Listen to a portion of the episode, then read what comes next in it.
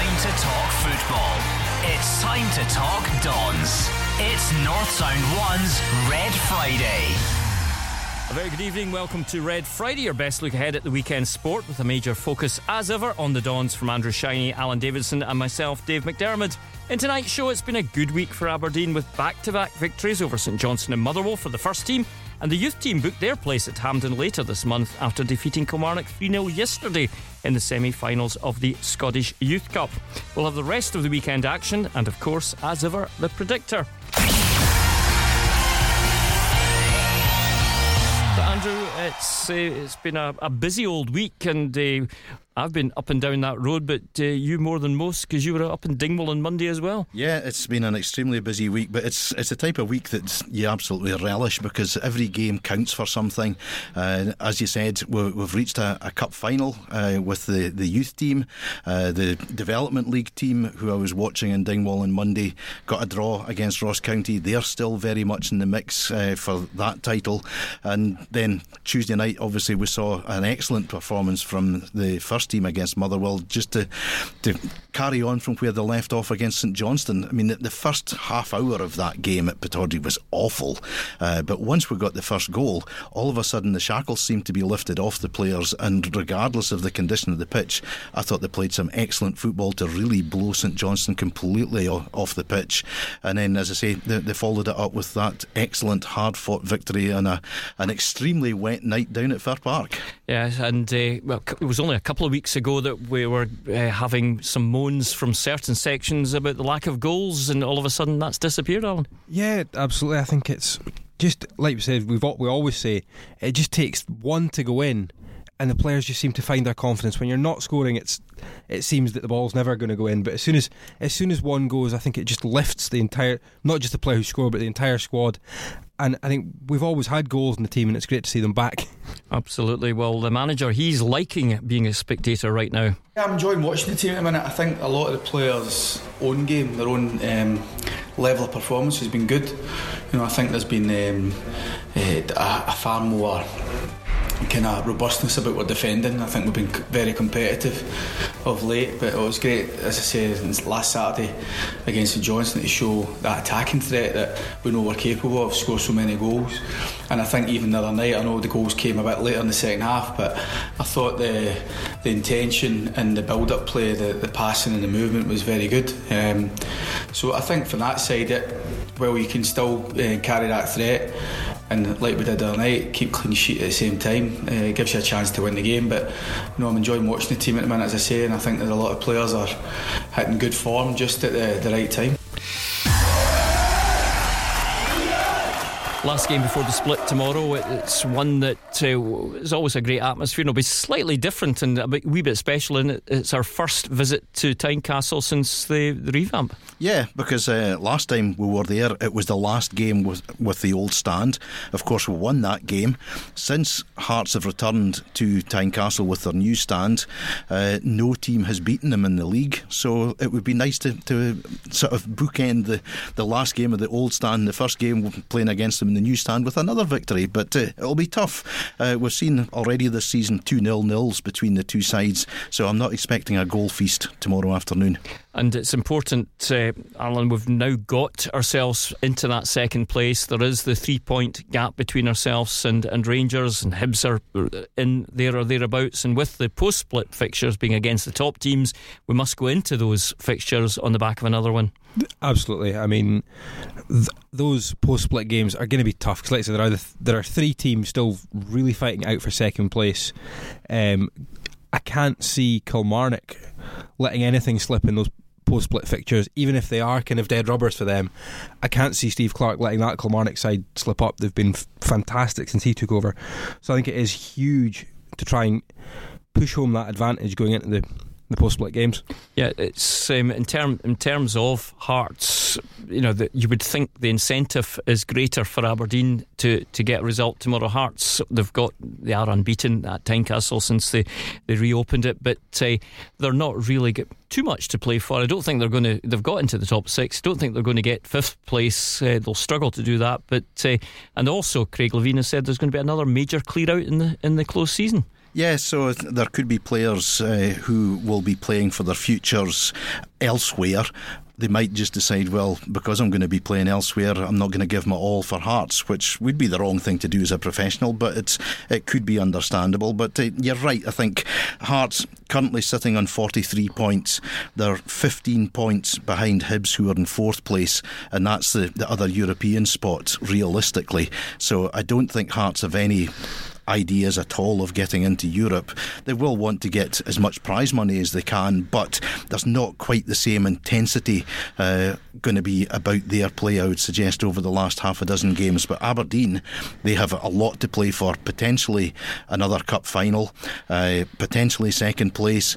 Uh, and as the manager said, there's one or two players are, are striking really good form uh, at the right time in the season. Stevie May and Greg Stewart, I think, have been absolutely excellent in the last two games and look like the players that we know that they can be. So they'll be keen to, to keep their places in the team because there are others on waiting in the wings to step in if there's any dropping of, of standards. And there are three players missing next weekend in this Cup semi final, so there are play, places still up for grabs. Yeah, absolutely. I think it is a it's a great chance for some of the lads on the fringes to come in, um, and things going well tomorrow. I would expect to see kind of later in the game some of those kind of players that haven't had as much game time coming in in anticipation of that semi final. I would kind of expect Derek to maybe give some of the guys a game just because we need them for next week with the players missing. Well, Derek McInnes believes tomorrow's game is one to relish. We look forward to, to any of the games, and I think certainly going to Tynecastle is always one that I think supporters, players, staff alike um, all look forward to. A tough game, you know. I think uh, although there's no much on the game for Hearts, I'm sure you know with the crowd that they get there, um, it'll be as competitive as ever. Um, and uh, the, obje- the, objective for us is to go down there and try and keep building on the form that we're in at the minute to try and get another strong performance that gives us a chance to win the game. Kenny McLean, uh, Graeme Shinnie, who we'll hear from shortly, and uh, Shay Logan will all. They know that they're not uh, going to be able to play next week, but uh, they're looking forward. They've got plenty to look forward to as well because they want to come back for the cup final. Well, they've got to maintain their high standards if they're going to, you know, feature in future games because they miss out next week. And uh, as Alan said, there are places available that fringe players could step in, and if they produce the goods, uh, the manager has shown in the past that he will stick by players who have performed on the park for him. So, uh, huge incentive for everybody at Pittodrie, uh, no matter whether you're you're in and around the, the, the squad or, not at the moment. There's so much to play for between now and the 19th of May, which is Scottish Cup final day, and which will be the final game of the season. Yeah, Hearts against Aberdeen. We've seen some brilliant uh, battles uh, throughout the, the seasons. Niall McGinn, who is fit again, uh, more than likely, I, w- I would imagine he'll be on the bench tomorrow. But uh, he scored an absolute wonderful goal a couple of years ago down at Tynecastle, and there's been great memories. Not so many great memories this season so far with two nil nils. But uh, I don't think tomorrow will be goalless. No, absolutely not. I think, um, like an Andrew touched on earlier, it's difficult to know what to expect from this Heart side, given that kind of the the changes Craig Levein suggested. But um, yeah, I think it could really set up to be a brilliant game because we have so much to play for, and I mean that Hearts team. I think certainly some of the young guys, like Harry Cochrane and those kind of the young players that Craig Levein's introduced, um, they'll certainly be right up for it. Yeah, I think an early goal tomorrow for either side will open the game up. The longer it goes at nothing each, I mean, Hearts have had 18 clean sheets in 39 games this season, so they are very strong defensively. But if we were to score early against them and they have to come out, it opens up gaps that we can exploit. But equally, uh, you, you want to see goals in games. That's the bottom line. That's what fans go along to see. Well, skipper Graeme Shinnie says that uh, Aberdeen are going into tomorrow's game full of confidence. I think it's always good coming off the back of, of two good results, like you say, um, and confidence will naturally be high. But I think you you've always got to be on top of your game going into to a game like Hearts at, at Tynecastle. Like I said, we know what, what to expect down there, but if we can carry the form that we've had, um, it, will probably be a similar game to what we had at, at Motherwell. Um, they'll, they'll have similar systems and similar types of football, so um, we know what to expect. And like I say, confidence is good. The, the team are on a high, um, but we need to, to make sure we're, we're right on top of our game. And Derek McInnes believes that Craig Levein, since he's come in, has made a difference to Hearts. Obviously, there was a lot expected of them, but I think since the change, since Craig's come in and put his stamp on it, um, I know it probably wasn't a a situation that he wanted to find himself in. But I think since he's come in, it's clearly um, things have improved there. Um, you know, not only defensively, but they're far more competitive. I think that's clear. Uh, he spoke about trying to reshape the squad for next season to try and get to where they want to get to. I mean, I think that everybody would expect Hearts to be up, you know, competing for those European spots. I'm sure that'll be disappointing for them again, um, and not to do in the last stages of the cups. But I think it's clear that Craig's and uh, grab things there and, and, certainly steering them in the right direction. Um, too good a club, Hearts, and too big a club not to, to, to see that improvement. I'm sure they'll they'll get there in time. But for us, um, you know, we've got to make sure we're good enough, regardless of what Hearts team turns up tomorrow, to get all three points. This is North Sound One's Red Friday. We'll continue our build up to the weekend after these.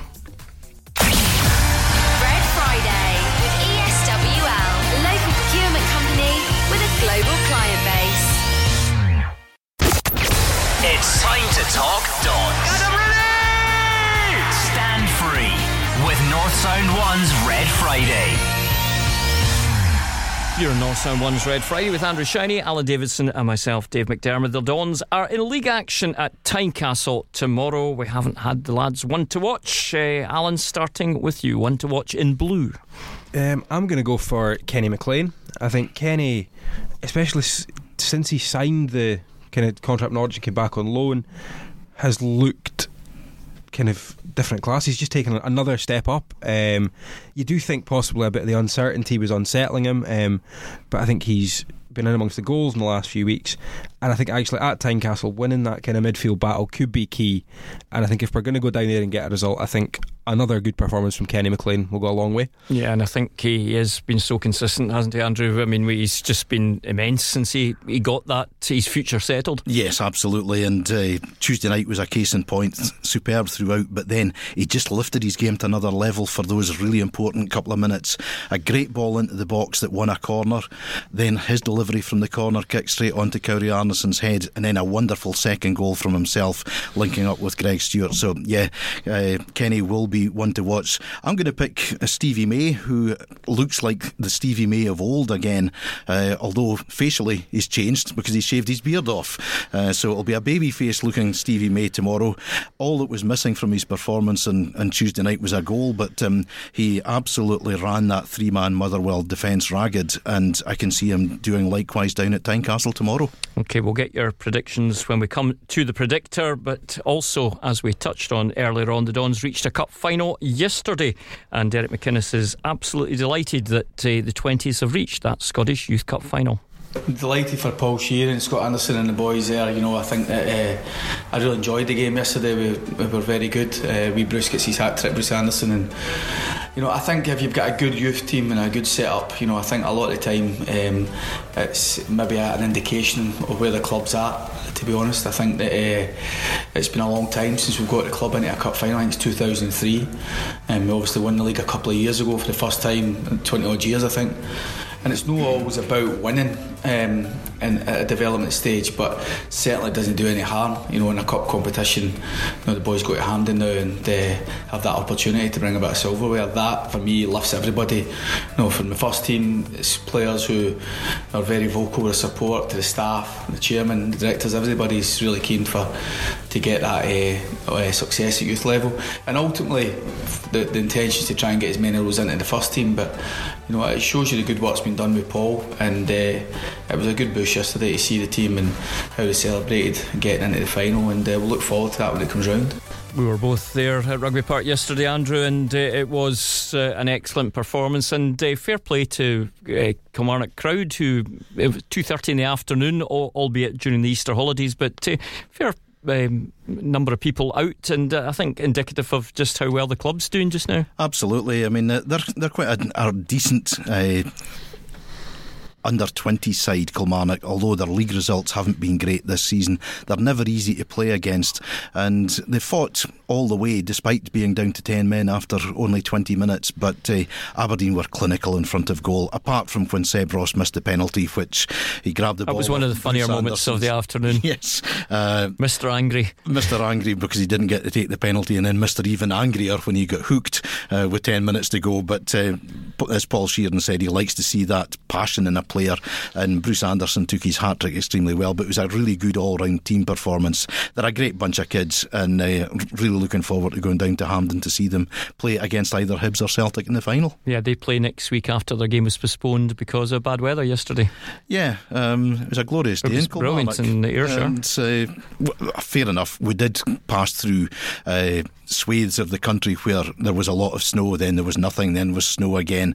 But uh, I was slightly surprised when I heard that uh, the game had been called off. I was even more surprised it was being played at Hibs training ground, and I thought for a cup semi final, surely they should be playing in a, what you team deem a proper stadium. Yeah, but well done to the Dons youngsters. Time now for the predictor. Uh, oh, yes. Oh, goodness me.